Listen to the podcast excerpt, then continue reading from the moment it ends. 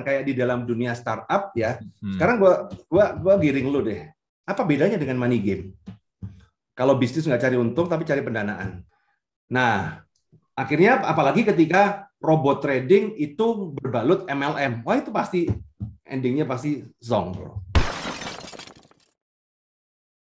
Welcome to Talk to Talk Podcast. Let's talk now bersama gue Andri dan gue kedatangan seseorang dari Malang. Jadi kita ini podcast hari ini kita rekamannya antar kota antar provinsi. Dia sih menyebut dirinya sebagai seorang pakar kartu kredit. Ya, lu orang juga pasti udah pada tahu lah. Buku juga banyak beredar di Gramedia di toko-toko buku. Namanya Roy Sakti. Apa kabar bro? Halo, bro. Apa kabar, bro? Kabar, bro? Nah, oke. Baik. Roy Sakti. Lu baca namanya gimana sih? Sakti atau Sakti? Soalnya ada H, Sakti huruf H. aja lah. Ada Sakti hu- aja lah. Ada huruf H soalnya di situ. Uh, Ini nama enak nama asli atau bukan sih? Atau nama Bukan, emang- nama panggung lah. Oh, nama panggung lu. Ya, nama panggung lah. Oke. Kenapa lu memilih nama Sakti Sakti ini? Roy Sakti. Asal aja sih, sebenarnya asal aja biar enak lah. Kan kalau nama gua kan aslinya kan jelek gitu loh. Ya Troy-nya ada, gitu, tapi anunya tuh jelek nggak usah dibahas lah itu. Oh, gitu. Ya ini. Kurang-kurang inilah, kurang-kurang menarik. Makanya ya udah bikin nama nama panggung aja deh lebih lebih lebih aman. Hmm. Dan eh gue juga ada kan personal life kan, jadi agak beda gitu loh. Orang mengenal gue sebagai sebagai yang di rumah sama yang di publik itu beda. Walaupun sekarang udah nggak bisa. Iya. Sekarang everybody know ya. Nah, Iya. Ya, kalau kita lahir tahun 80-an, nama-nama belakang kita tahu lah ya nama-namanya modelnya kayak gimana. iya. Nama-nama yang nggak menarik untuk zaman sekarang. Nah, cuman gini bro, Eh, lu kan Iya. dikenal sebagai pakar kartu kredit. Nah, Iya. kita yang dengerin podcast episode kali ini nih juga penasaran nih. Lu mulainya gimana sih bisa tiba-tiba jadi seorang pakar kartu kredit? Lu dulu sebelumnya ker- pernah kerja kantoran kah atau gimana gitu? Oke, ini ini ini menarik ya, bro. Jadi ini kan basic semua dari pengalaman pribadi. Mm-mm. Which is pengalaman pribadinya yang nggak enak yaitu masalah kartu kredit ya. Mm-mm. Jadi kalau gua cerita dikit, gua itu hidup dengan tanpa privilege. Bokap gua meninggal ketika umur 9 tahun, Mm-mm. kemudian eh, nyokap gua jadi TKW, ya kita seorang diri. Kita bener-bener lonely lah. Kita kita kita itu dititipin sama pembantu loh. Oke. jadi yang jadi ibu ibu angkat tuh pembantu. Nah, eh, kemudian ya waktu itu waktu zaman muda ya, ganteng kagak, pinter kagak, kaya kagak, wah lengkap dah ceritaan tuh. Susah tuh cari cewek itu biasanya itu. itu itu yang terjadi. Jadi kan ketika ketika seperti itu Hmm. ya gue kerja waktu itu di property agent, Hmm. Kemudian gue waktu itu gagal juga dan kemudian gue waktu itu mikir gue harus bisnis nih, gue harus bisnis tapi nggak punya modal dari mana. Hmm. Nah temen-temen gue ngajarin, lu pakai aja kartu kredit, kartu itu kan kayak jin. Gue tanya, lo kok bisa? Hmm. Gosok keluar duitnya. Nah itu. Jadi ya itulah pertama kali gue pakai kartu kredit, gue jadi sales makanan burung Hmm. sampai kemudian gua bangun pabrik ya gua ada pabrik makanan burung kemudian gua bangun kayak restoran kemudian gua bangun kafe Hmm. bahkan sekarang gua gua ada bengkel juga dan itu semua modal kartu kredit nah maka dari itulah eh, gue juga hampir bangkrut beberapa kali juga modal kartu kredit juga gue pernah main kartu kredit itu untuk modal forex ya kan Hmm. modal judi gue juga mantan penjudi Hmm. jadi paham gue kalau judi-judi online kayak es bobet itu udah makanan lama, togel, es bobet, kemudian eh, bola, nah, itu itu udah udah makanan lama itu gara-gara itu. Gue juga merit pun gara-gara pakai kartu kredit bro, jadi semua. Nah, Hmm. jadi ketika ya sekalian aja lah. Nah, ketika gua jatuh, gua mentas, kemudian kan eh, guru gua bilang, kan jarang orang punya pengalaman unik kayak begitu ya. Lu lu ajarin orang lah. Ya akhirnya gue bicara kartu kredit dan kemudian ngajar dan itu udah mulai tahun 2010 ya dan sekarang udah 11 tahun lah gua.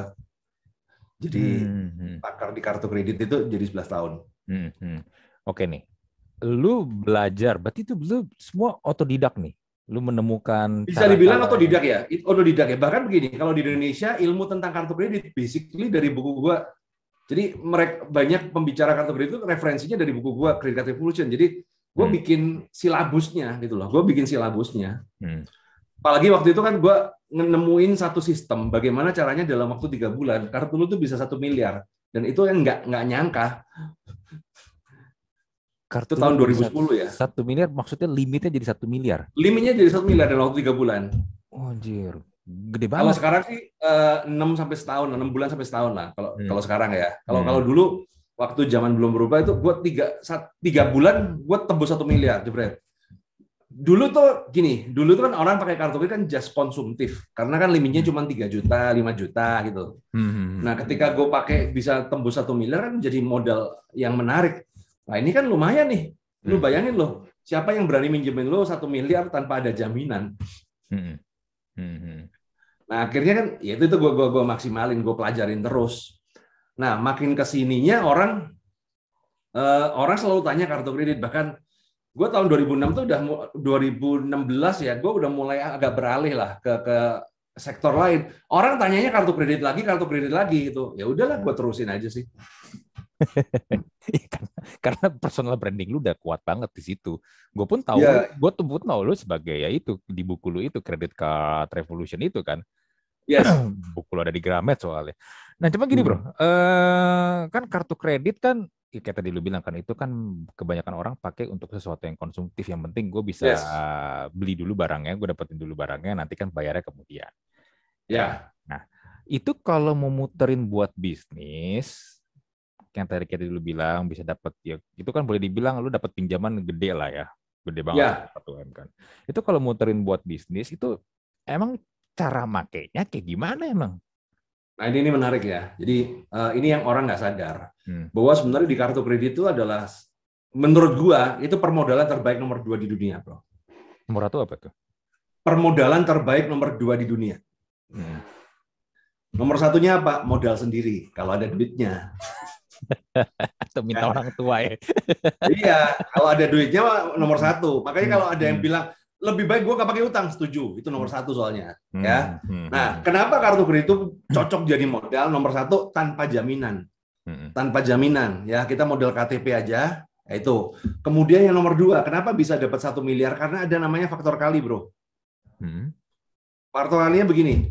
Lu kalau kredit mod, kredit dengan jaminan ke bank hmm, ya lu punya sertifikat satu nih. Hmm. lu maju 10 bank maksimal cair cuma satu nggak mungkin cair dua lu kalau cair dua pasti berpotensi pidana karena ada penggandaan sertifikat di situ Hmm, benar, setuju. tapi kalau lu di kartu kredit lu apply 10 cair 10 juga bisa Hmm, Jadi kan kalau lu dapat 50 juta tapi dikali 20 kan sama dengan satu miliar. Faktor kalinya di situ. Oke. Nah, Hmm, Kemudian dari sisi penggunaannya. Nah, enaknya kartu kredit adalah apa? Kita dapat yang namanya plafon. Artinya apa?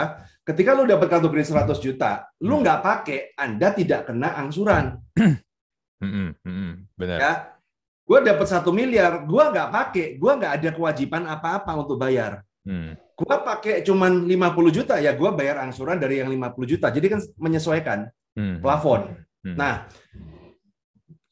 gua rasa di bisnis itu kita perlu plafon. Nah, kebanyakan utang yang ada di luar sana itu angsuran. Nah, angsuran itu nggak cocok untuk buat bisnis. Gue kasih satu contoh ya, misalnya ya, Hmm, lu kredit nih, eh, lu utang ke bank, jaminan properti, hmm, dapat cair 500 juta, hmm, eh, kemudian angsuran lima tahun. Nah, pertanyaannya satu, bulan pertama 500 juta kan nggak mungkin lu habisin. hmm, benar. Paling lu pakai 100 juta lah. Hmm, Nah, pertanyaan saya, di bulan pertama, lu bayar angsuran dari yang 100 juta lu pakai atau 500 juta lu pinjam? 500 jutanya. Nah, berarti kan mubazir. Hmm, Bisa jadi kan lu pakai bunga itu lima kali lipat. hmm, hmm, Tapi kalau di kartu kredit, lu punya kartu kredit satu miliar, lu cuma pakai 100 juta, ya lu bayarnya bunga dari yang 100 juta. Lu nggak pakai, lu Hmm. nggak kena bunga. hmm. Tapi kalau lu lu perlu, sewaktu-waktu lu bisa gesek. Nah, itu itu. Jadi itu namanya plafon. Nah, Hmm. Di Indonesia, sistem plafon itu cuma ada dua. Yang satu di kartu kredit, yang nomor dua nih namanya kredit modal kerja. Hmm. Jadi sebenarnya yang gue ajarin adalah bagaimana menggunakan kartu kredit, un- tapi penerapannya seperti kredit modal kerja. Oh, oke. Hmm, hmm, hmm, hmm. Karena gini ya, rezeki itu kan misteri, ya. Hmm. Rezeki itu misteri, tapi kan angsuran itu pasti, teman-teman. Iya. Ya, masa depan tuh misteri. Nah, pengusaha itu kan kita itu kan selalu harus siap dengan segala bentuk masalah dan peluang. Hmm. Hmm. Artinya kan Anda perlu dana cadangan. Siapa yang nyangka bahwa dua tahun ini kita ngelewatin COVID? Nggak ada yang nyangka, bro. Iya, benar. Ya? benar. Nah, artinya ketidakpastian itu kan harus kita kita ada dana cadangan nih hmm. untuk ketidakpastian itu. Hmm. Nah, dana cadangan ya paling bagus pakai duit sendiri kalau ada duitnya. Hmm. Tapi kan bagi kita kita yang kaum kaum nanggung gitu kan kaya nggak kaya kaya banget ya nggak punya privilege apa segala hmm. ya kita akhirnya menggunakan pihak ketiga yaitu perbankan di mana apa ya sistem kredit perbankan yang menurut gue paling fair ya kartu kredit karena gue dapat plafon hmm. jadi kalau ketika gue dapat kredit gue nggak pakai nggak apa-apa gitu loh. Hmm. Nah hmm. kalau orang-orang kalau kredit konvensional, lu kan perlu dulu baru cari. Iya benar benar perlu dulu baru cari. Kalau gue gue nggak perlu gue cari. Hmm. Karena apa? Ketika gue perlu, gue tinggal gesek selesai. Hmm. Itu itu itu anu ya eh, perspektif yang berbeda dengan kartu kredit. Memang kalau kita berbicara ini nggak ada pakemnya bro, karena kan bisa dibilang ilmi eh, ada penyimpangan lah. Karena memang kartu kredit digunakan uh, secara peruntukan digunakan untuk konsumtif. Hmm, benar. Nah, cuman ya kalau kita buat cuan lebih enak sekarang, apalagi kartu sekarang bunganya turun loh. Lu pakai kartu kredit sekarang ya, hmm. uh, kalau cuman bayar kartu kredit itu kan lu bisa bayar cuman bunga aja dengan cara ya, tapi ya harus dimodif. Bisa hmm. lu rubah cicilan. Harganya murah teman-teman, bro. Lu cicilan setahun di kartu hmm. kredit itu cuma kena tujuh setengah persen setahun. Hmm. hmm. Berarti sebulannya cuma 0,6 persen. Udah udah setara dengan kredit yang pakai jaminan, sudah setara dengan kredit modal kerja, udah mirip-mirip kayak kur. Iya sih, benar benar benar benar. Eh, Cuma kan orang tidak tahu itu. Jadi gini, hmm, orang itu kan kebanyakan orang itu kan tidak ngitung tapi cuma sekedar ikut-ikutan. Hmm. Wah kartu kredit jahat, jahat, jahat tanpa dipelajari dulu apa, kemudian diomong jahat gitu loh. Hmm. Wah ini konsumtif, konsumtif. Nah, Wah, properti bagus, semua ikut properti. Nggak tahu bahwa properti banyak yang zong juga ada apa. Kayak sekarang kan demam kripto, semua kripto. Iya. Padahal yang kripto kripto scam juga banyak, yang beneran juga ada gitu loh. Hmm. bener, bener. Karena ini ya, karena persepsi yang dibentuk udah dari dulu begitu, ya orang taunya begitu. Padahal sebenarnya kalau kita mau coba, kayak, kayak mungkin kalau di kasusnya dia lu mau coba kita pelajarin, mau kita coba cari tahu sebenarnya ada aja fungsinya. Iya, gue menemukan banyak fungsinya. Bahkan hmm. kalau gue uh, gue kan ngajarin murid-murid gue ya, gue kan ada kelas yang udah base-nya tuh 575 bro. Hmm. Base. Iya. Jadi hmm. member gue itu angkatannya udah angkatan 575 ya. Nah, ketika gua ngajarin mereka, gua liatin lu bandingin nih. Hmm. Lu pakai kredit konvensional, pakai BPR apalagi kayak pinjol apa segala dengan ini. Hmm. Ini kartu kredit itu the best from both world. Jadi secara tanpa jaminan udah kayak pinjol, mudah, hmm. tapi secara nominal udah kayak kredit modal kerja. Nah, hmm. cuman memang yang masalah ya, yang masalah sebenarnya uh, di Indonesia ini adalah orang pegang kartu kemudian begitu pegang kartu mentalnya nggak kejaga bro. Hmm, gitu. Yang susah itu bukan ngajarin lu cari besar, cari besar itu gampang karena hmm. sistem di perbankan itu statis. Yang bahaya itu justru adalah orang-orang yang apalagi ibu kota ya, hmm. biasa pegang 5 juta tiba-tiba gua ajarin dapat kartu 100 juta. Wah, itu kalau iman dan imronya nggak kuat tuh bro, wah itu bisa habis itu. Habis tuh bro ke iya. Holy Wing mulu tuh. Iya. Pacarnya banyak, Bro. Mm -hmm. Holy Wing mulu. Terus makannya tiap hari uh. apa? Di Heidi Lau. ya, Heidi Lau ya. Nah, itu. itu. Kemudian karena gini, yang hmm. gue menarik adalah uh, sebenarnya gue mempelajari bukan sekedar di kartu kredit, tapi gue lihat sampai tingkah laku. Jadi sebenarnya gue jagain adalah sampai eh, tingkah laku manusia ini ketika pegang duit banyak hmm. seperti apa gitu. Hmm. Hmm. Nah, tingkah lakunya salah satunya adalah apa? Nyemplung kayak di money game. Itu kan salah satu bentuk orang nggak biasa pegang duit, bro.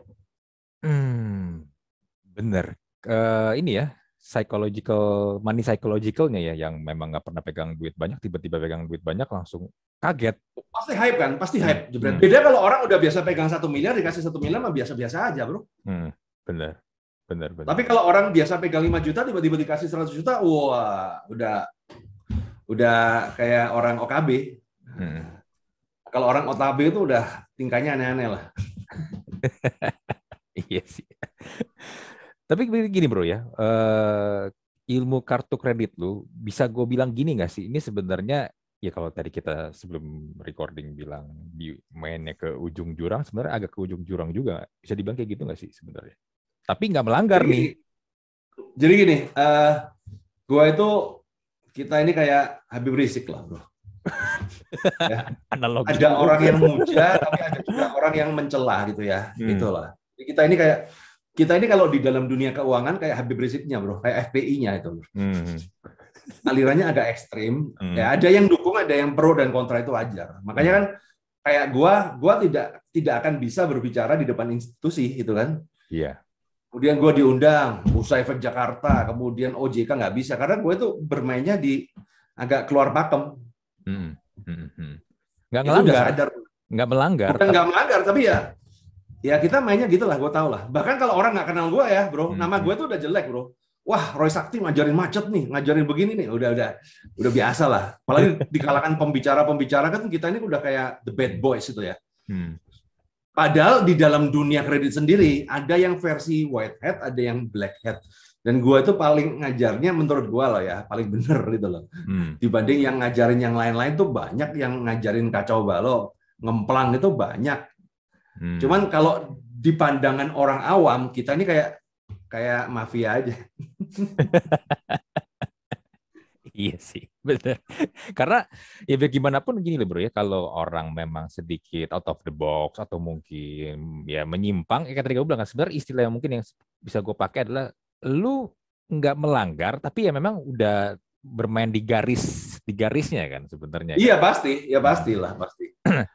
Tapi nggak sampai Karena kan garis. bukan sesuai peruntukan loh. Kartu kredit kan untuk konsumtif. Hmm, hmm, hmm. Padahal kalau dibuat konsumtif kan jadi macet. Kalau buat produktif kan lancar. Iya, benar, benar. Tapi yang gue lihat sebenarnya ya bro, ya, kalau kita mau ngomong tentang utang kan, oh, kita di sini ngomong tentang utang produktif ya, bukan tentang konsumsi. Iya. Banyak company-company gede di luar sana pun di dunia pun sebenarnya mereka juga hidup juga karena ya mereka muterin duit dari hutang sih. Oh, jadi gini, eh, tindakan-tindakan yang gue ajarin itu sebenarnya basically dari eh, basically itu juga berkaca dari orang-orang yang di luar sana yang gede-gede, bro. Hmm, hmm, hmm.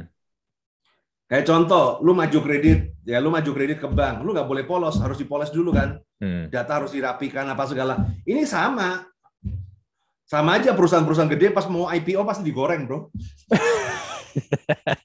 ya kan? Iya. Oh, digoreng eh, laporan keuangan dibagusin kan ya sama aja. Ini kan Hmm. kerjaan kerjaan kerjaan mereka juga kayak begitu. Iya, Bagusin apa segala sama ketika kita maju kredit, kita Hmm. juga harus bagusin, sama aja. benar, benar, benar, benar. Orang startup yang masih pada rugi ya sekarang bisa IPO kok. Iya, Iya. startup rugi aja IPO. Itu kan nah, sekarang lucu juga begini kan. Hmm, Eh, kalau kita berbicara utang, ya kan sebenarnya bukan utang. Itu kan sebenarnya kan permodalan ya. hmm, Jadi utang itu kan bisa jadi ngomong investor. Startup cari investor kan sama aja cari utangan. hmm. Iya. Up go IPO kan sama dengan cari utangan ke masyarakat. Sama aja, bro. Istilahnya aja ya, yang ke sana Iya. seakan-akan tuh positif ya. Utang ke bank gitu loh. Hmm, Kalau pinjol cari utang ke pinjol. hmm. Kalau startup kan cari utang ke investor. Iya. Kalau IPO kan cari utang ke masyarakat. Ya sama aja tuh. Hmm. Iya. Cuman bedanya lebih keren. Wah, IPO cakep. Ya, sebenarnya sama aja. Hmm, hmm. Ujung-ujungnya duit juga. eh cuma gini bro, kan tadi kan kita bahas startup ya. Eh, startup ini kan bisa dibilang secara keseluruhan, even sampai sekarang pun kebanyakan bikin cari pendanaan, cari pendanaan, cari pendanaan. Eh, ya profit pun kita belum tahu, kita pun nggak tahu Rugi pastilah. kapan akan profit. Tapi kan cari funding, cari funding, cari funding terus Yes. gue tadi sampai sempat nge-tweet gue tadi gue lupa siapa yang nge-tweet gue replay tweetnya gini ini perusahaan atau yayasan sih Ya. Oh. Duitnya nggak ada tapi galang dana melulu. Ini kapan mau untungnya gitu kan. Tapi sebenarnya kan kalau kita berpikir secara basic ya lagi ya. Namanya company itu kan cari profit ya bro ya. Lu bisnis kan cari ya. profit ya. Tapi ini kan lu hidup karena ada orang yang nyuntikin dana terus. Kalau tadi kita istilahnya kartu kredit adalah dengan lu cari pinjaman di kartu kredit sebagai modal, ini kan nyari pinjaman, tanda kutip pinjaman dari si ya. Venture capital venture capital ini kan, yang nah. ujung-ujungnya adalah biar bisa napas terus nih. Nah, yes. teman, the problem is setelah IPO, kalau startupnya ternyata nggak perform, nggak bagus, angkanya tiba-tiba jeblok dan investor-investor yang kita-kita nih, yang kecil-kecil nih, yeah. beli di harga IPO, tapi ternyata jeblok. Nah itu yeah. kan jadinya kacau balau ya. Nah, jadi gini ya, uh, gua, gua, kita agak halus dikit ya. Hmm. Jadi kalau kita ngomong gila itu kesepakatan, bro. Oke, gila kesepakatan. Ya, gila, gila itu kesepakatan, teman-teman. Hmm. Misalnya contoh gini, hmm. kita sepakat bahwa yang berba, jadi yang berbaju itu waras, yang nggak bajuan itu gila gitu. Akhirnya kita sepakat, kita pakai baju semua nih. Kemudian ada orang uh, bugil datang, maka dianggap gila atau itu. Hmm. Nah, tapi kalau kita sepakat yang nggak berbaju itu waras, kemudian yang pakai baju gila, kita buka baju semua, Hmm. kemudian ada orang pakai baju, maka dia itu gila itu. Jadi hmm. sekarang ini gila itu kesepakatan kayak di dalam dunia startup ya. Hmm. Sekarang gua gua gua giring lu deh. Apa bedanya dengan money game? Kalau bisnis nggak cari untung tapi cari pendanaan. Hmm. Oke. Okay. Ya, ponzi. Hmm. Jadi kalau gua rasa ya kan kayak kayak e-commerce e-commerce itu kan gua gua mempelajari itu dan gua tahu lah di bidang itu. Kan mereka itu kan bakar duit nih, hmm. cari laporan supaya bagus hmm. supaya menarik investor masuk masuk masuk investor pun juga uh, investor pun juga masuk mereka tahu ya lepasnya kapan IPO hmm. berarti kan dia udah ngumpul duit berapa miliar atau triliun begitu IPO kan dilempar ke masyarakat mereka cuci tangan itulah yang terjadi dengan salah satu marketplace yang habis IPO yang kemarin gua sindir Persis itu. iya. Nah, cuma, cuma kan masalah gini bro. Ini kan startup-startup yang lain nih udah pada mau siap-siap IPO juga nih, ya kan? Nah, ini bisa keulang lagi nggak kejadian kayak begini nih? Ya gini kan, ketika dipegang masyarakat kan mereka udah, yang penting gue udah caw dulu bro, ya kan? Mereka udah lepas dulu tuh. Hmm. Sama inisial investor kan udah lepas dulu, udah cuan dulu. Hmm. Kan, ibarat kata kan exit strategi yang legal. Iya sih. Ya berarti balik lagi yang sial adalah ya inilah yang kecil-kecil ini kan. Iya, pasti. Itu yang terjadi. Oh. Dan ya. Ini gua gua, gua kita ngomong lihat ya. legal. ya. Kita lihat kita lihat ini ya, legal ya. Ini legal ya. Legal. Ha Ini money game yang exit strateginya legal, scam scam versi legal. Diserahkan ke pasar. dan dan orang orang beli orang memi merasa memiliki orang bangga ya kan oh gue gue udah beli nih gue gue punya nih ini oh gue bangga ya apalagi oh. mereka juga membayar para influencer untuk bilang kan banyak tuh yang bilang influencer kan. Hmm. walaupun tidak anu ada e-commerce yang merah itu kan. Hmm. walaupun nggak pernah belanja di situ tapi kan IPO gini banyak. Itu pasti gue ngomong dibayar lah bro. Itu udah skenario tuh bro. Ngangkat tuh bro. Serem banget. Loh, tapi itu itu itu kejadian itu memang memang seperti itu. Jadi gitu loh. Hmm, hmm. Jangan dikira jadi kan kalau kita berbicara kita itu hidup jangan polos-polos banget gitu loh. Hmm, hmm. Jangan dikira orang yang di atas tuh mainnya baik, sama aja bajingannya cuma beda level aja, Bro. Hmm. Sama aja ya kan, greedy beda. Cuman kalau kita kalau kecil kayak kayak contoh ya, kita ngomong berbicara simpel ya kita nyetak duit sendiri, maka hmm. akan ditangkap karena kena undang-undang, betul hmm. kan? Hmm. Karena itu duit palsu. Tapi kalau negara nyetak duit sendiri kan boleh. Hmm.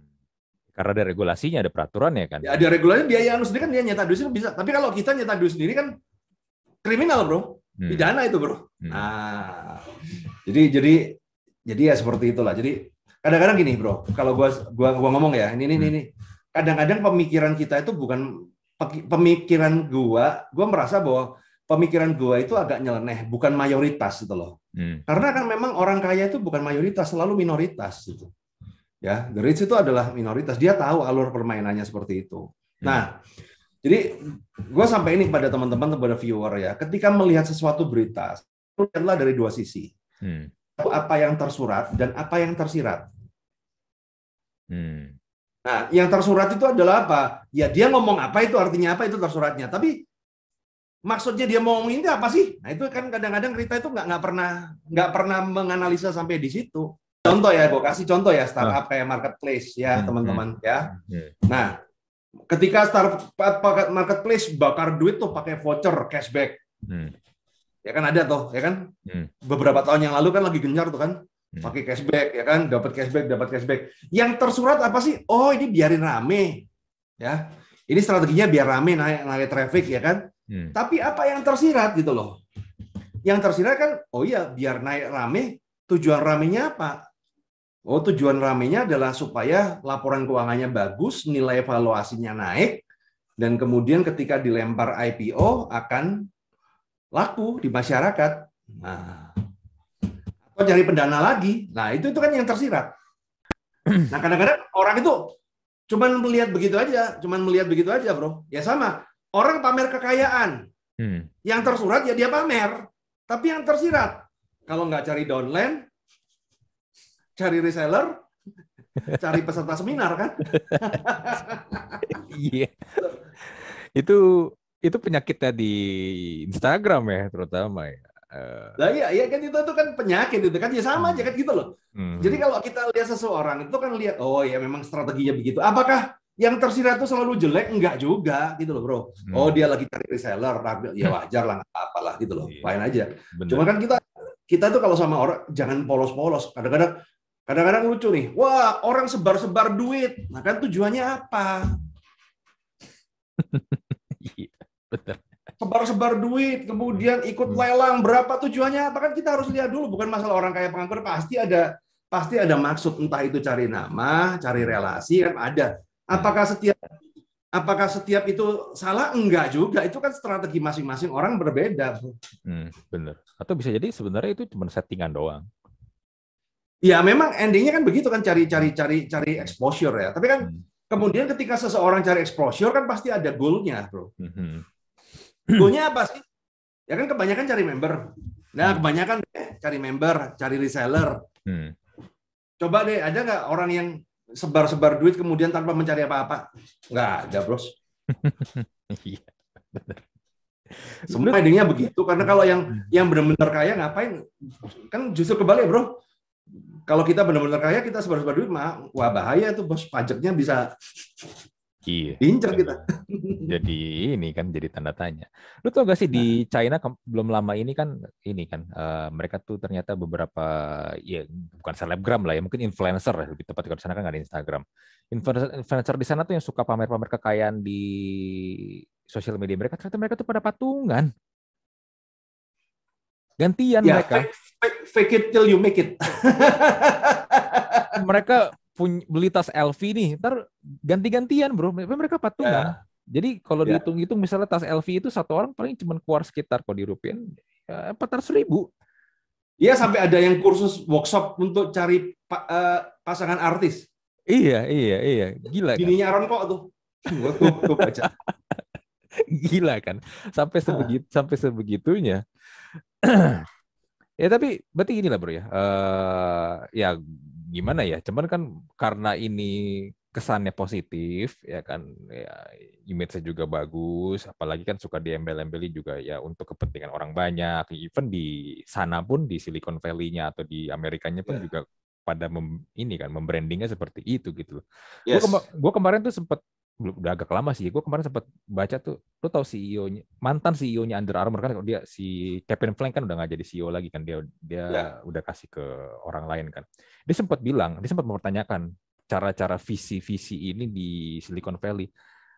Kenapa bisnis-bisnis ini kok tidak mau mau make profit dari awal? Sedangkan bisnis itu ya lu dari awal lu berdiri ya lu harus make profit ini ini nggak sehat gitu. Dia pun juga mempertanyakan ini kan uh, yang para startup-startup di Silicon Valley itu juga itu di Amerika loh. Amerika sendiri juga sebenarnya kayak begitu. Karena kan mereka kan terinspirasi dengan Alibaba. Hmm. Isinya kan inspire dari Alibaba kan. cari funding, funding, funding, kemudian launching, makanya unicorn gitu kan. Hmm. Hmm. Goalnya adalah menjadi unicorn, ya, ya ibarat kata diterima masyarakat, at finally bagus. Tapi uh, ya contoh gini loh bro, kalau kita ngomong versi kecilnya ya, versi kecilnya bro. Hmm. Lu jualan makanan nih, lu jualan siomay nih, ya. Hmm. Hmm. Lu kan perlu narik traffic nih, makanya kan lu uh, seminggu pertama lu gratisin tuh, undang influencer apa segala, hmm. kasih makan gratis supaya kelihatan rame. Hmm. Kan itu sama aja bro, dengan dengan startup kan sama aja gitu loh. Nah, tinggal goalnya lu jualan siomay itu maunya apa? Oh, supaya rame, kemudian tercipta pasar rame, dan kemudian jualan gua jadi jadi jadi sustain bisa hmm. seperti itu. Hmm. Tapi kan ada juga yang lu inspirasinya adalah lu bikin pasar ini rame supaya apa? Supaya lu mau jual franchise. Nah kan Hmm, oke. Okay. Dan itu kan juga banyak yang terjadi, bro. Jual franchise. Yang iya. rame, viral apa segala kan intinya jual franchise. Oh, iya. Tapi... Nah, itu kan model bisnisnya kan tiap orang beda-beda. Hmm. Kalau kita ngomong yang waras, ya kan kalau startup yang waras, hmm. ya startup yang waras nggak laku gitu loh. Jadi bisa disimpulkan ini sebenarnya hanya dunia tipu-tipu dong. ya, ya makanya uh, gila itu kesepakatan. Hmm. Kalau kita semua udah sepakat gila, hmm. ya sudah gitu loh. Itu akan menjadi normal. Ya sama sekarang kayak semua orang berlomba bikin koin, koin micin, apa segala. Hmm. Kan udah kita ini kan kalau di dalam dunia kripto itu kan udah gila bareng-bareng, bro. Hmm. Inspirasinya Bitcoin, memang Bitcoin tuh uh, bagus apa segala. Tapi kan koin-koin micin yang lain itu kan ya semua pada bikin. Bahkan ada website yang sekarang lu bisa bikin lu misalnya Antri Coin juga bisa sekarang. Gua aja bikin oleh Sakti Coin juga bisa. Ada hmm. website tinggal bikin aja. Hmm. Tapi kan nggak jelas. Semua itu pada kita ini udah ya sepakat untuk menjadi gila gitu Di dalam gua ngomong begini pasti nanti yang oh kripto nggak gini gini udahlah. Kita tuh usah ngomong sepakat jadi gila lah kita inilah. Udah gitu aja lah.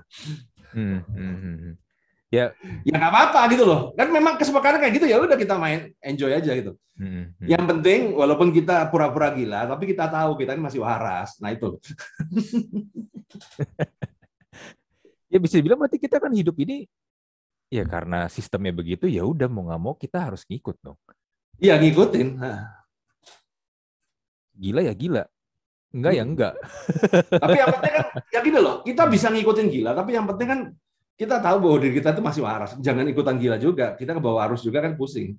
Hmm, bener, bener, bener. Nah, berarti gini bro, uh, yang gue lihat juga di konten-konten yang sering lu share juga nih, lu kan juga banyak juga kasih ini ya awareness atau mungkin peringatan yes. lah, peringatan-peringatan kepada followers lu terutama ya, supaya berhati-hati dengan ya tadi kita bahas ini kan sistem-sistem ini kan yang kecenderungannya adalah kalau yang menurut lu ini bisa jadi adalah sebenarnya hanya skema ponzi, hanya money game. Ya. Dan sekarang ini kan gini, sekarang yang terjadi adalah lagi hmm. ngetren kan.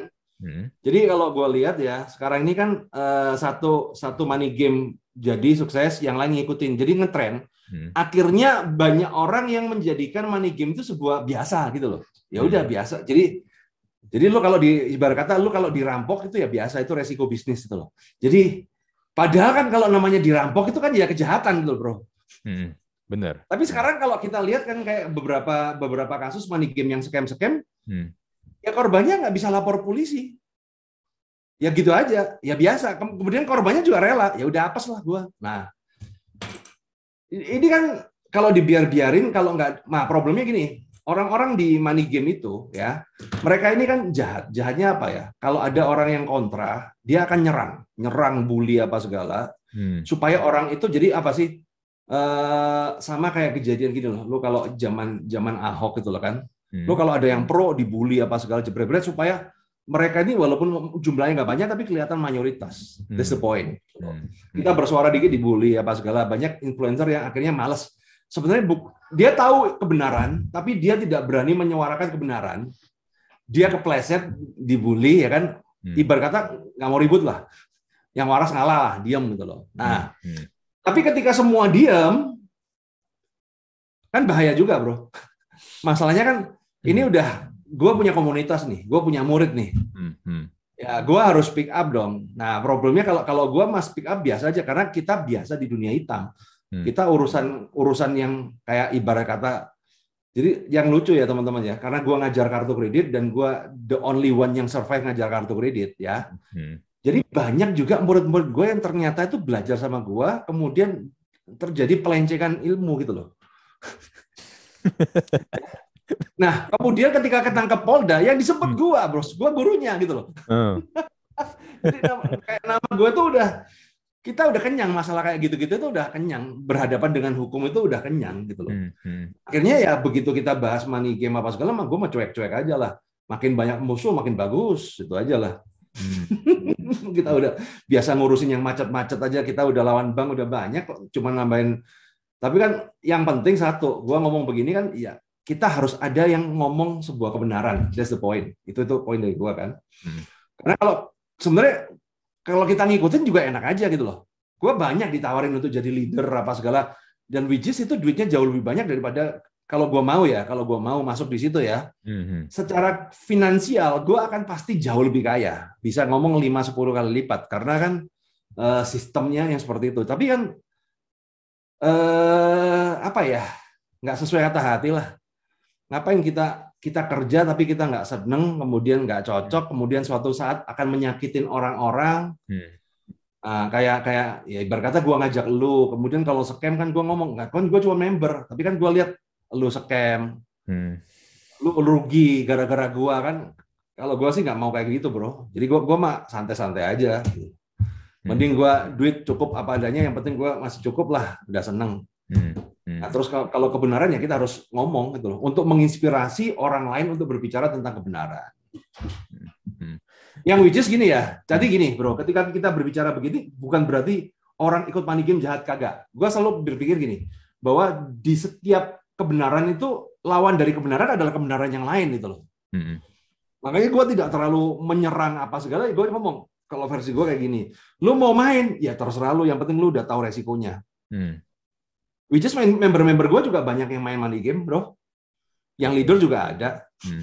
Ya gue bebas aja. Tapi kan gue ngomong, kalau gue statementnya kayak gini, karena kalau suatu saat gue mempertanggungjawabkan omongan gue, karena kan gue sebagai influencer, hmm. walaupun nggak terkenal, tapi kan minimal banyak orang dengar suara gue dan ngikutin gitu loh. Kan kita jangan sampai menjadi influencer yang misleading hmm. hanya demi keuntungan pribadi.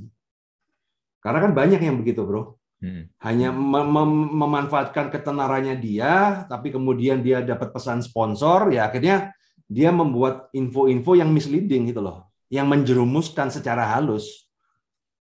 Hmm. Ya, which is uh, informasi yang seperti itu, uh, secara hukum memang tidak kena masalah. Hmm. Ya lu kan mau denger gua kan apa nggak bebas, tapi kan ya kita pertanggungjawaban secara moral kan ya ya tiap orang beda-beda ya. Kecuali orang nggak punya moral itu kan ya berarti beda lagi gitu loh. Hmm, hmm, hmm, bener bener bener. Cuman yang penasaran gue gini sih bro, ini apakah orang-orang yang pemain money game ini sebenarnya kambuhan kah? Jadi ada money game baru, mereka ikut lagi yang ini udah kelar, mereka ikut lagi ikut lagi atau gimana sih pola? Jadi gini, uh, orang-orang yang terlibat di money game itu awalnya korban.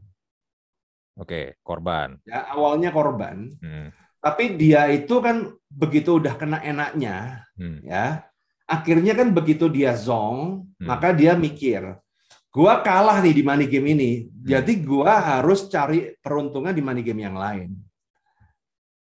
Belas dendam dong kayak gitu mah. Iya. Kayak orang lu gua jadi korban nih. Besok gua kan?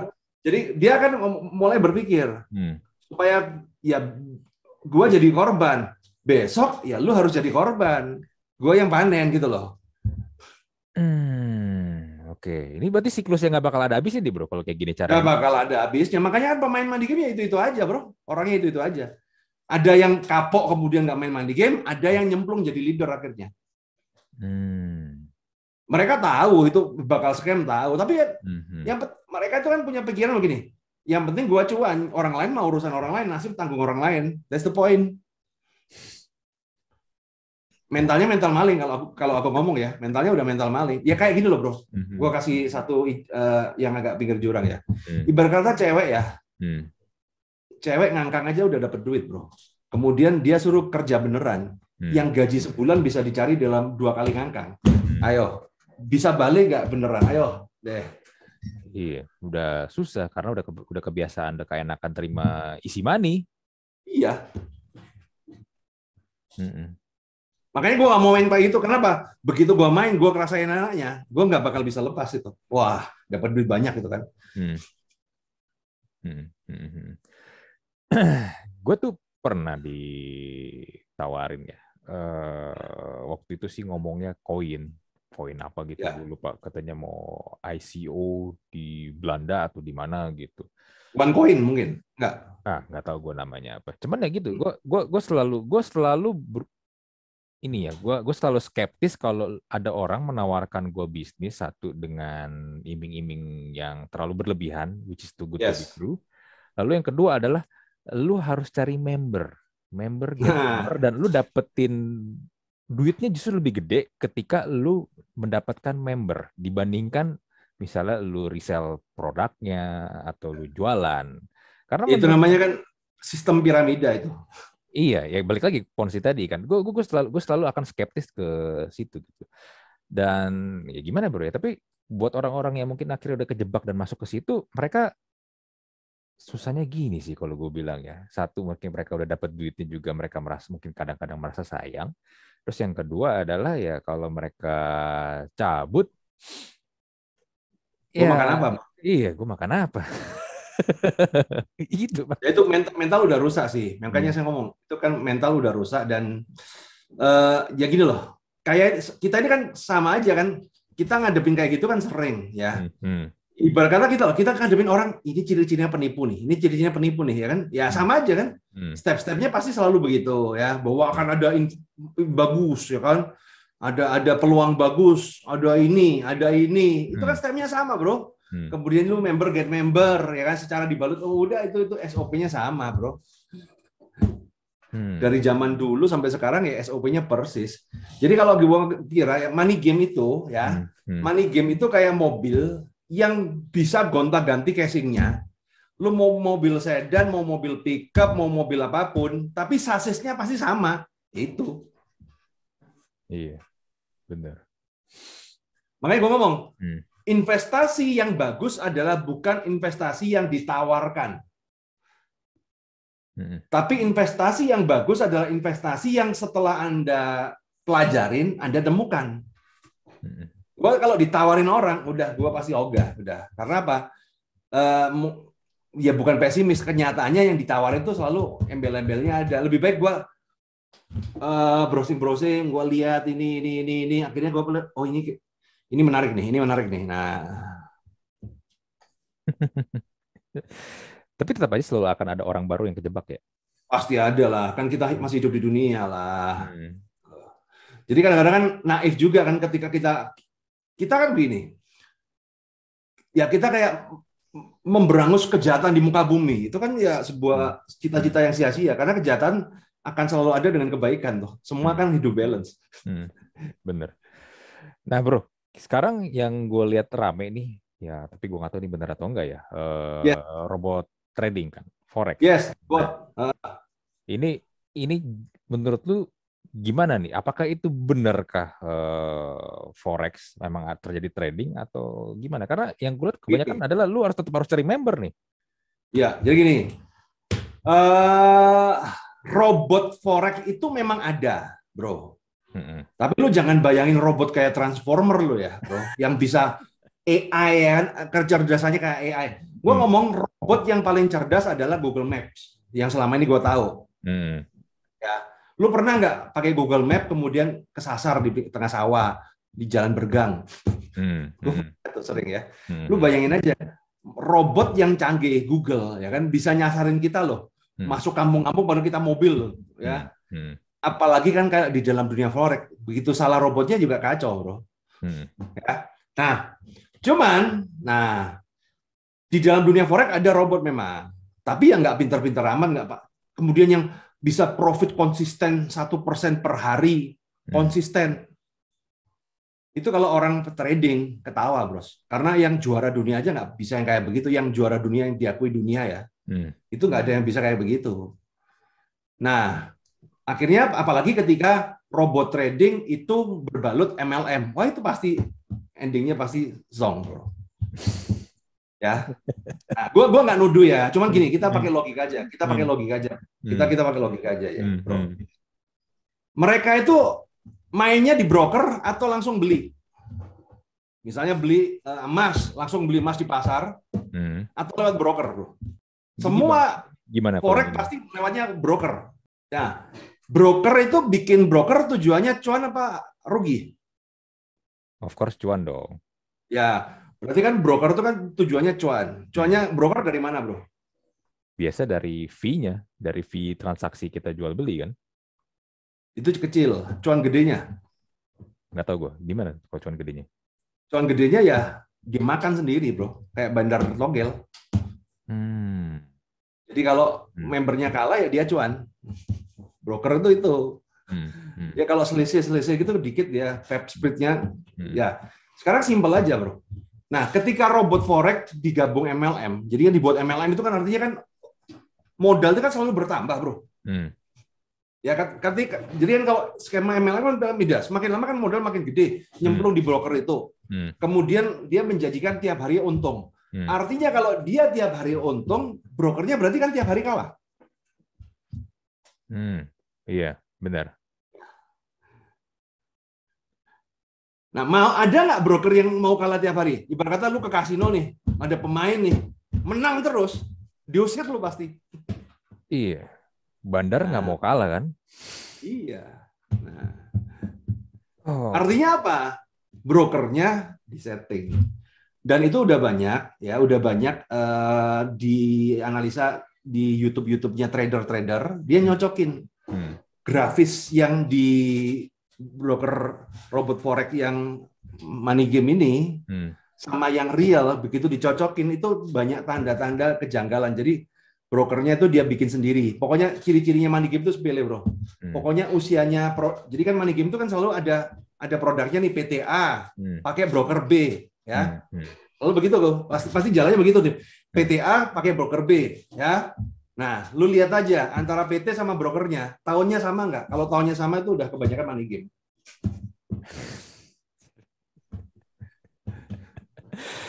waduh waduh waduh Ngecek tahun sama di Buis. Hmm. Kan di di di Buis tuh buis.com tuh kan bisa kelihatan tuh. Hmm. Hmm. Eh, website ini dibeli tahun berapa. Kemudian dilihat ini sama nggak? Sama ya. Biasanya kan broker tuh lebih tua kan. Kalau kita naruh duit kan kita cari broker yang bonafit dong, Bro. Hmm. Yang usianya udah tua, udah terbukti. Hmm. Nah, ini kan per- perusahaannya muncul kemudian brokernya muncul di tahun yang sama. Kan lucu, Bro. bener bener bener waduh tapi ya ini bro ya eh sekarang sih ngetren banget nih gua gua aja sering lihat juga banyak postingan Jadi gini, sekarang itu memang masih cuan karena masih ada member masuk. Ini kan gede, jadi makin lama kan makin gede, digede, gede, gedein, Hmm. sampai pada akhirnya udah kena semua. Hmm. Nah itu habis itu kan kayak efek domino. Nah begitu scam, beret, uh guncang dunia bos. Hmm. Dan sekarang ini trennya gede. Sekarang itu trennya gede. Setiap dua tahun sekali ya. Hmm. Gue kemarin sempat lihat video lu yang lu bahas tentang sejarahnya money game di Indonesia ya. Yes. Lu, lu sempat mention uh, ada orang dari Malaysia nih. Yang ini Ya. apakah ini sama juga kan masih orang ini ini juga yang dari Malaysia atau Enggak, sekarang lebih canggih. Sekarang kan orang Indonesia itu pintar, bro. Hmm. Jadi kalau dari 2000 2015 ke pokoknya 2017 ke bawah, 2016 ke bawah, itu rata-rata yang bikin money game itu adalah orang-orang luar. Hmm. Orang-orang luar, orang-orang Malaysia, orang-orang Singapura, ya itulah scammer-scammer di situ. Hmm. Nah, kemudian dari 2016 eh, kemudian orang lokal "Wah, ini daripada ditipu bangsa bangsa asing lebih baik kita tipu bangsa sendiri kan. Hmm. Nah, produk lokal berjaya. 2016 sampai sekarang ini produk lokal berjaya. Aduh.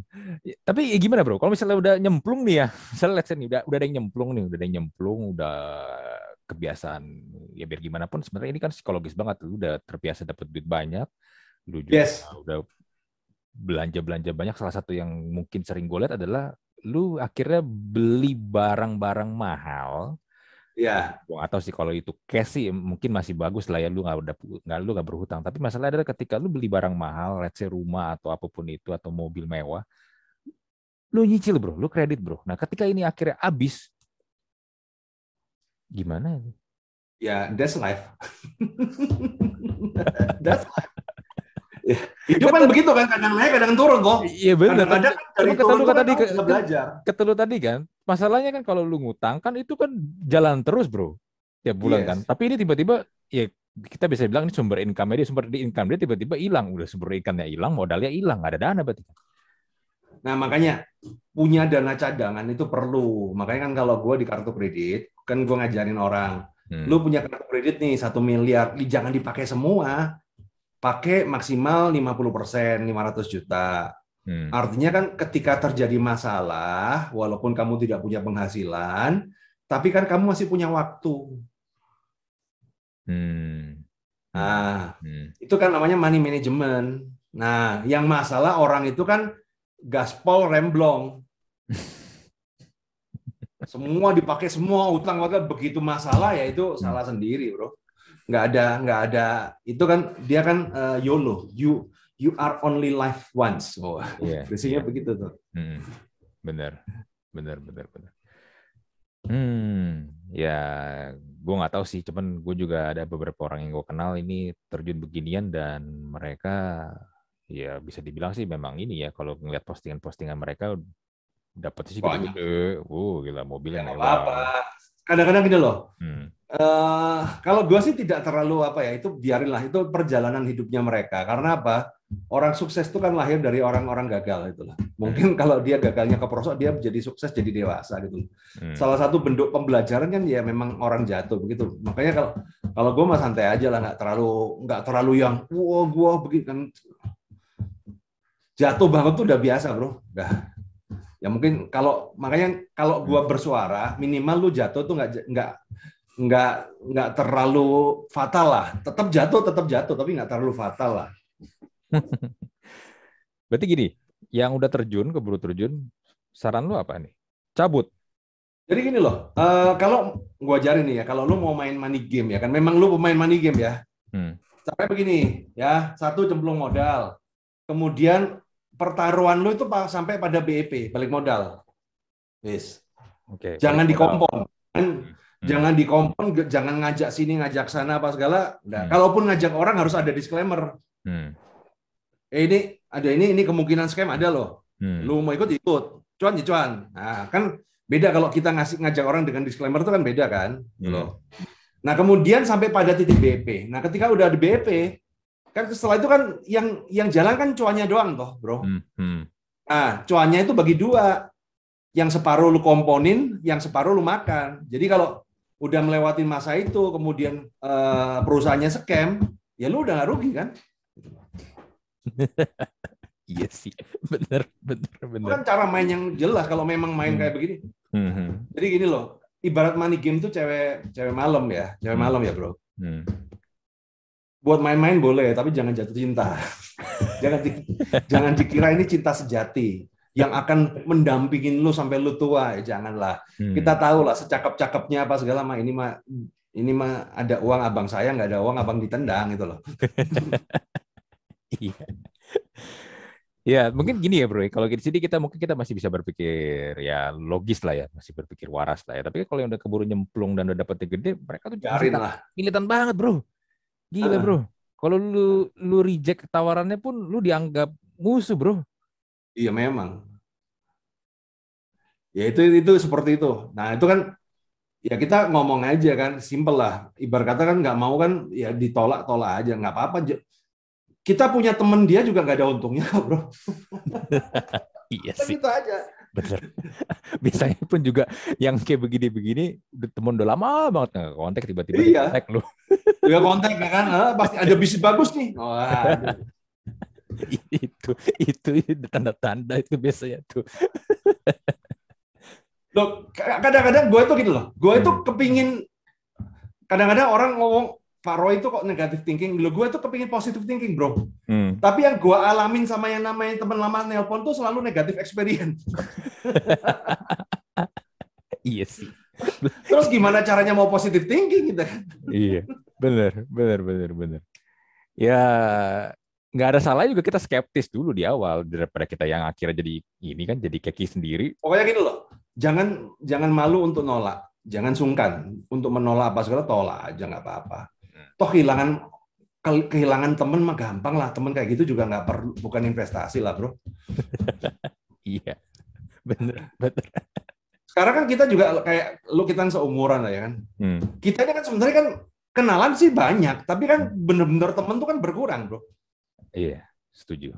Kita di umur segini makin lama secara kuantiti berkurang, tapi kita justru lebih mencari yang lebih ya, akhirnya quality, yang, ya kan? Ya quality kan. Nah, temen yang yang teman yang kita cari kan ketika kita ngobrol kita udah nggak bahas kayak gitu mah kita mah bahas ketawa-ketawa aja lah. Hmm, hmm, bener. Saling pro prospek gitu loh. Hmm, hmm, bener bener. Nggak yang nawarin bisnis tuh harus join gue lu dapat persenan segini gue dapat persenan segini. Nah, itu mah teman saat itu lah. Ya. Gue kalau sekarang ya kalau gue ada murid gue ya apa segala hmm. ya kan. hmm. mau ketemu gue ngomong apa dulu? Hmm. lu harus apa dulu? Ngomong dulu ya kan begitu mau nawarin nggak usah udah udah gak, gak lo jahat biarin memang gue jahat gitu. Iya. Bener bener bener. Ya, kita kadang-kadang juga gitu sih ya kita suka nggak enakan sama orang ya kan. Justru Jadi, itu itu itu celah nggak enakan. Hmm. kemudian gampang kepo itu celah. Jadi buat hmm. teman-teman juga hati-hati lah. Hmm. Bener. Jangan lihat tawaran begitu apa segala. Tiap orang itu jadi gini loh. Tiap orang itu punya punya jalannya sendiri-sendiri lah. Bener. Berarti gini bro ya, lu dengan konten-konten yang seperti ini ya dan juga ilmu-ilmu yang lu ajarin, walaupun lu banyak haters, ini mesti gue simpulkan nih, yang nggak yeah. suka, yang nggak suka sebenarnya yang lu sampaikan menurut gue bagus ya, tapi mungkin oh, haternya yang yang haters gue adalah orang-orang yang gue juga nggak suka gitu loh jadi nggak apa-apa. Gitu. hatersnya kan juga gue juga nggak seneng kumpul sama mereka gitu kan jadi kalau jadi hater ya ya nggak apa-apa lah. Tapi yang yang berterima kasih sama gue lebih banyak lagi bro. Iya iya itu itu itu poinnya sebenarnya. Uh, karena ya kadang-kadang manusia juga gitu sih ya harus kecebur dulu baru ini baru sadar itu pun juga kalau sadar. Kadang-kadang denial orang yang paling susah disembuhkan adalah orang yang tidak merasa sakit. Gitu. Jadi kita nggak bisa nasihatin orang yang lagi jatuh cinta, bro. Udah biarin aja. Gue nggak pernah tiba-tiba, eh lu hati-hati. Udah kalau dia nggak, kecuali dia minta nasihat sama gue, baru gue ngomong. Hmm. Tapi tapi kalau kalau dia nggak minta ya biarin aja. Gimana enak enak ajar. Malah gue panas-panasin kok. Kadang-kadang mereka gini, enak nggak? Enak. Udah masukin rumah tuh sekalian tuh. Kalau lu jatuh cinta gitu kan. Hmm. iya. Oke deh. Nah, um, gue sih menurut gue ya, ya dari ngobrol sama lu, balik lagi, uh, ya walaupun mungkin ilmu lu juga ujung ujung tepi jurang dan mungkin juga banyak nasihat-nasihat tuh juga mungkin yang bikin orang nggak suka atau nggak senang sama hmm. lu. Tapi uh, sekali lagi yang bisa gue simpulkan adalah ya sebenarnya untuk kebaikan orang-orang juga sih bro ya. Karena sistem-sistem seperti ini terjadi satu mungkin juga masyarakat kita secara literasi keuangan juga kurang, malah yes. ya, ya, jelek. Dan yang kedua pengen semuanya serba instan, pengen kayak instan. Semua. Gue juga kepingin punya kayak instan tuh kan. Iya. Cuman yang nggak gue suka kan akibatnya gitu aja. Oh, iya benar. Dan ya mungkin yang ketiga yang terakhir adalah ini sih, ya itu tadi yang kita bilang pada nggak enakan untuk nolak. Hmm. Padahal sebenarnya kalau dulu ujung-ujungnya duit ya, apalagi duit gede ya, lu, lu inilah lu harus bilang enggak lah kalau emang lu nggak suka sih. Ini kan bukan ini, bukan lagi lu nyumbang untuk bakti sosial. ya gitu lah bro. Uh, okay. Anyway, lu berarti sekarang ini masih aktif buka kelas di ya di tengah gua masih, pandemi masih, ini. Gua masih rutin kan, paling sebulan sekali, sekali sebulan dua kali lah. Hmm. Tetap edukasi lah, karena kan tetap ada orang yang gini. Kalau dunia utang itu kan nggak ada yang ngajarin. Hmm. Orang utang itu kan nggak ada yang ngajarin, bro. Hmm. Ya kita ngajarin lah, cara mendapatkan, cara ngelolanya, main sejang bener.